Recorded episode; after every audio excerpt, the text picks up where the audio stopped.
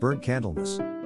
Burnt Candlemas was a failed invasion of Scotland in early 1356 by an English army commanded by King Edward III, and was the last campaign of the Second War of Scottish Independence. Tensions on the Anglo Scottish border led to a military build up by both sides in 1355. In September, a nine month truce was agreed, and most of the English forces left for northern France to take part in a campaign of the concurrent Hundred Years' War.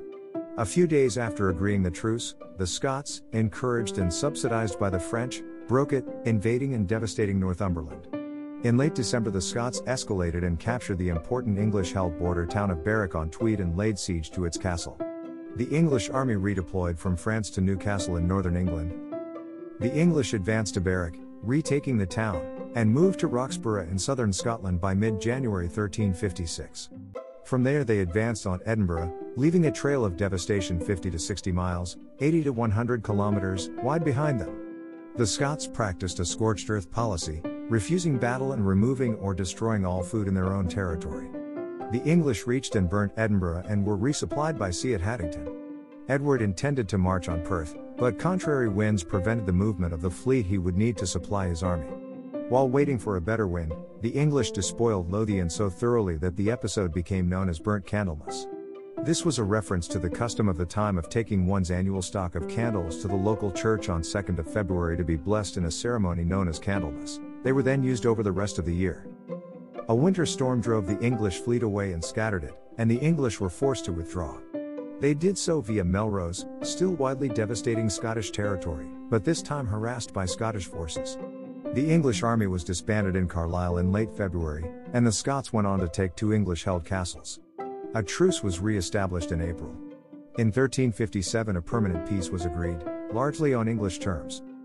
Background The First War of Scottish Independence between England and Scotland began in 1296, when Edward I of England, R 1272 1307, stormed and sacked the Scottish border town of Berwick upon Tweed as a prelude to his invasion of Scotland.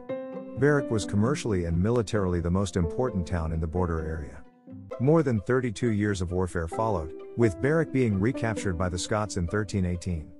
The Weardale campaign of 1327 went so badly for the English that it brought Isabella of France and Roger Mortimer, regents of the newly crowned, 14 year old King Edward III, to the negotiating table. They agreed to the Treaty of Northampton with Robert Bruce, R. 1306 1329, in 1328 recognizing Scotland as an independent nation. Edward was never reconciled to the treaty. In 1332 he backed a rival claimant to the Scottish throne, Edward Balliol, son of King John I of Scotland. By 1333 England and Scotland were formally at war again when Edward besieged Berwick, starting the Second War of Scottish Independence. The Scots felt compelled to attempt to relieve the town. A Scottish army 20,000 strong attacked the 10,000 English and suffered a devastating defeat at the Battle of Halidon Hill. Berwick surrendered the next day. The Hundred Years' War between England and France commenced in 1337, and in 1346 Edward led an English army across northern France, winning the Battle of Crecy and besieging Calais. Encouraged by the French king, the Scots invaded England with a large army, certain that few English troops would be left to defend the rich northern English cities. The Scots were decisively beaten at the Battle of Neville's Cross and their king, David II, was captured. The Scottish threat receded and the English were able to commit fully to the war with France.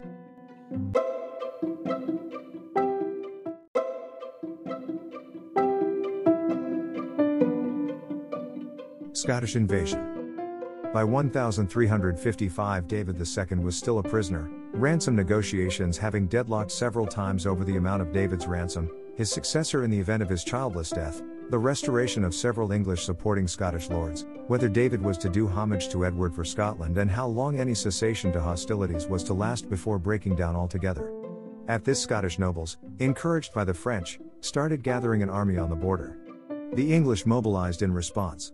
The French sent 50 or 60 men at arms under Jean de Garancières to Scotland. They also promised the Scots a large cash payment to be distributed among the elite if they would invade England. When this payment failed to arrive by late September, a nine month truce was agreed between the English and the Scottish. The English military focus then switched to France. Edward intended to campaign in northern France, and his son, the Black Prince, was about to lead an attack in the southwest. A large part of the English force subsequently moved south to join Edward's planned campaign. Many members of the garrisons of the English border fortresses left their posts without permission to join the expedition to northern France, including the commander of the Berwick town garrison. A few days after the Anglo Scottish truce was signed, the French cash, 40,000 gold écus, arrived. Waiting only until the departing English were well on their way, the Scottish reneged on the treaty and invaded Northumberland in northern England. They were probably fewer than 2,000 strong, but there was no English field force to oppose them. The Constable of Norham Castle, a significant English border fortification, attempted to counterattack with part of his garrison and some locals, but this scratch force was routed. The Scots pillaged and burned villages across Northumbria. Edward received the news on 20th of October, by which time much of his army was already in France and the balance was embarking. He continued with his campaign in France, where he led a chevauchée, a large-scale mounted raid, across Picardy, attempting to draw the French army into battle. The French evaded, prevaricated and avoided battle. Berwick. In late October 1355 the Scottish nobles Thomas, Earl of Angus and Patrick, Earl of March gathered a small force of Scots and French in boats to transport them in. They escaladed the walls of the town of Berwick shortly before dawn on 6 November. Carrying the walls, the Scots then pressed the short-handed garrison back through the town towards the separate fortress of Berwick Castle, where the town garrison and the town's inhabitants took refuge. The Scots looted the town. The castle was already strongly garrisoned and was promptly reinforced by John Coupland, who arrived with part of the English garrison of Roxburgh. The Guardian of Scotland, Robert Stewart, who was acting as regent for the imprisoned David II, took personal control of the siege of the castle. Meanwhile, the expedition in Picardy was proving inconclusive. Edward attempted to set up an arranged battle, but no agreement could be reached. According to some sources, during these discussions, Edward received word of the fall of Berwick town and the siege of the castle. He cut short the negotiations and returned his army to England after receiving the news. According to other accounts, it was not until he disembarked in England with the army on 12th of November, after the negotiations with the French had failed, that he learned of the fall of Berwick. In any event, Edward was in Newcastle in the north by Christmas Eve, 24th of December, where a large army was assembling, and a fleet was being prepared to supply it. The army left Newcastle on January 6, 1356. An advance force under Walter Manny found Berwick Castle was still holding out. Most of the original Scottish assault force had left, leaving a garrison in the town of 130 men, too few to adequately garrison the walls. The English laid siege to the town and the Scots could expect no relief force, according to a contemporary by reason of the discord of the magnates. Manny had been accompanied by 120 miners, who tunneled towards the town walls while Manny prepared simultaneous land and sea assaults. On 13th of January Edward arrived with the main English army. The Scots offered to parley and Edward agreed to let them leave, even allowing them to take with them what plunder they could carry.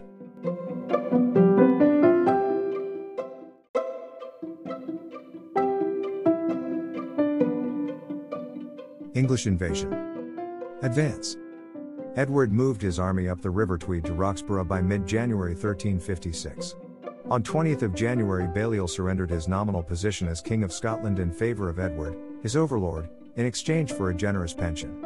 The modern historian Clifford Rogers has suggested this may have been a way for Edward to put pressure on David II, who Edward held captive and who was widely acknowledged as King of Scotland, to agree ransom terms. The Scots were unimpressed, and on 26 January the English army set off towards Edinburgh. The size of the English army is difficult to assess, but it has been described as a large host and as being possibly 13,000 strong. They divided into three columns and left a trail of devastation 50 to 60 miles, 80 to 100 kilometers, wide behind them.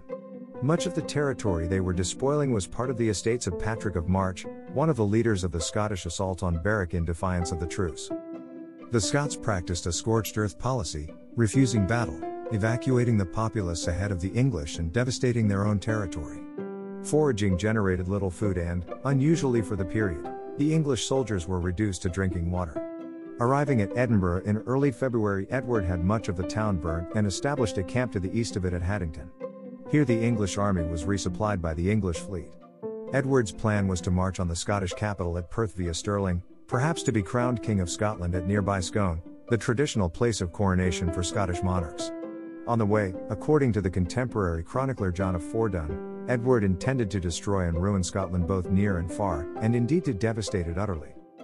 It was clear the army would require supplying from the sea during this march, but unfavorable north winds prevented the fleet from moving.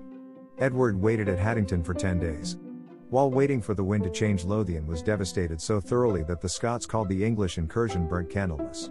This was a reference to the custom of the time of taking one's annual stock of candles to the local church on 2nd of February to be blessed in a ceremony known as Candlemas. They were then used over the rest of the year.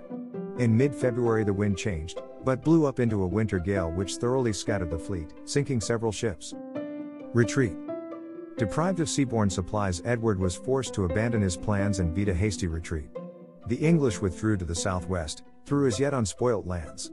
They continued to burn and devastate Scottish territory, at least as far south as Melrose. This time, Scottish forces, led by William Douglas, Lord of Douglas, harried the English, attacking foragers, stragglers, and detachments. Significant losses were inflicted, in addition to the many English losses to the winter weather and lack of food. In late February, Edward's troops reached the English border town of Carlisle, where the army was disbanded. With the English field army gone from Scottish soil, the Scots turned to mopping up English controlled territory and enclaves in Scotland. The strong English held castles of Caerlaverock and Dalswinton were stormed and captured. Galloway accepted the authority of the Scottish crown. On 18th of April a new, partial truce was agreed. Aftermath In 1357 terms were agreed for the release of David II. These were very similar to those which the Scots had refused in 1354. David's ransom was the huge sum of 100,000 marks, to be paid over 10 years, on 24th of June, Street John the Baptist Day, each year. During these 10 years an Anglo-Scottish truce prohibited any Scottish citizen from bearing arms against Edward III or any of his men. This truce stabilized the border area, bringing a measure of peace to it for, for three decades, and marked the end of the Second War of Scottish Independence.